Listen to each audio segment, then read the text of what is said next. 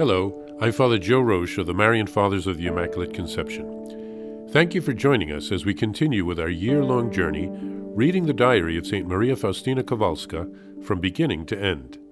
Today, we take up from where we left off, beginning with diary entry number 93. A short version of the Catechism of the Vows. What is a vow? A vow is a voluntary promise made to God to carry out a more perfect act. Is a vow binding in a matter which is the object of a commandment? Yes. The carrying out of an act which is the object of a commandment has a double value and merit, and the neglect of such an act is a double transgression and evil, because by breaking such a vow we add to the sin against the commandment the sin of sacrilege. Why do religious vows have such value? Because they are the foundation of the religious life, approved by the Church, in which the members bound together in a religious community undertake to strive always for perfection by means of the three religious vows of poverty, chastity, and obedience, observed according to the rules. What is the meaning of the words strive for perfection? To strive for perfection means that the religious life does not in itself demand that perfection be already attained, but obliges, under the pain of sin, that we work daily to attain it. Therefore, a religious who does not want to become perfect neglects his principal duty of state. What are solemn religious vows? Solemn religious vows are so absolute that in extraordinary cases only the Holy Father can dispense from them what are simple religious vows. These are vows which are less absolute. The Holy See dispenses from perpetual and annual vows. What is the difference between a vow and a virtue? A vow pertains only to that which is commanded under pain of sin. The virtue goes beyond this and helps in the carrying out of the vow. On the other hand, by breaking the vow, we fail in the virtue and do it damage. To what do the religious vows oblige us? The religious vows oblige us to strive to acquire the virtues and to submit ourselves completely to our superiors and to the rules which are in force. Thus, the religious gives his own person to the community, renouncing every right over himself in his actions, which he sacrifices to the service of God. What do we have in this section? During the novitiate, the novices learn about the vows, the history of the congregation, of the religious life, the spiritual life, etc.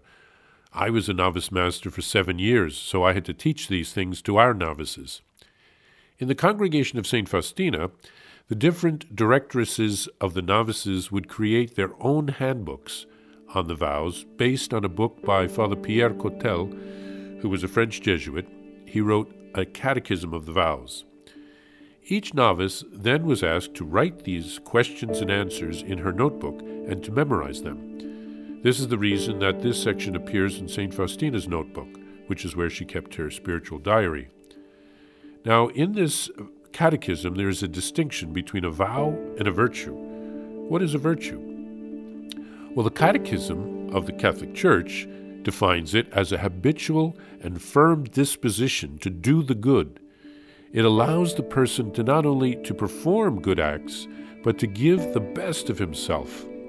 The virtuous person tends toward the good with all his sensory and his spiritual powers. He pursues the good and he chooses it in concrete actions. So a virtue is a habit. The more we practice the virtue, the easier it becomes to repeat it. It's like settling into a groove. The opposite of a virtue is a vice which is also a habit.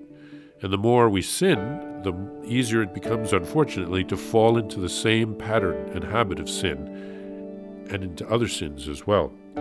So the vow speaks of the minimum requirement. We don't want to break our vows of poverty, chastity, or obedience, or else we sin, and we need to confess it.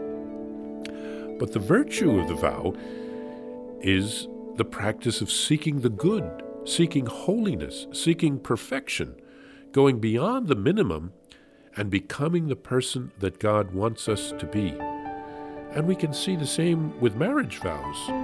The Holy Family, for example, gives us a beautiful model of living the virtue of the vows of marriage to a heroic degree, and we all want to follow the example of Jesus, Mary, and Joseph.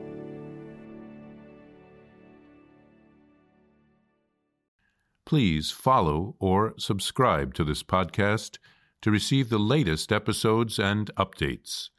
If you have enjoyed this podcast, I invite you to leave a review.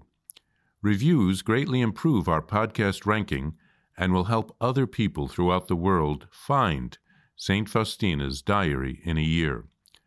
Remember, Jesus promised St. Faustina in diary number 1075 souls who spread the honor of divine mercy are protected by God like an infant by a gentle mother. Please help us spread the message of divine mercy. Thank you, and God bless you. Visit shopmercy.org to order your copy of Divine Mercy in My Soul, the diary of St. Maria Faustina Kowalska. It's available in print in English, Spanish, and Polish, and in English as an e-book, available now on shopmercy.org. Are you enjoying this podcast? I invite you to listen to more shows brought to you by the Marian Fathers of the Immaculate Conception. Join us daily for enriching spiritual content, which will help you on your journey with Jesus Christ. Simply visit DivineMercyPlus.org for a complete list of our shows. That's DivineMercyPlus.org.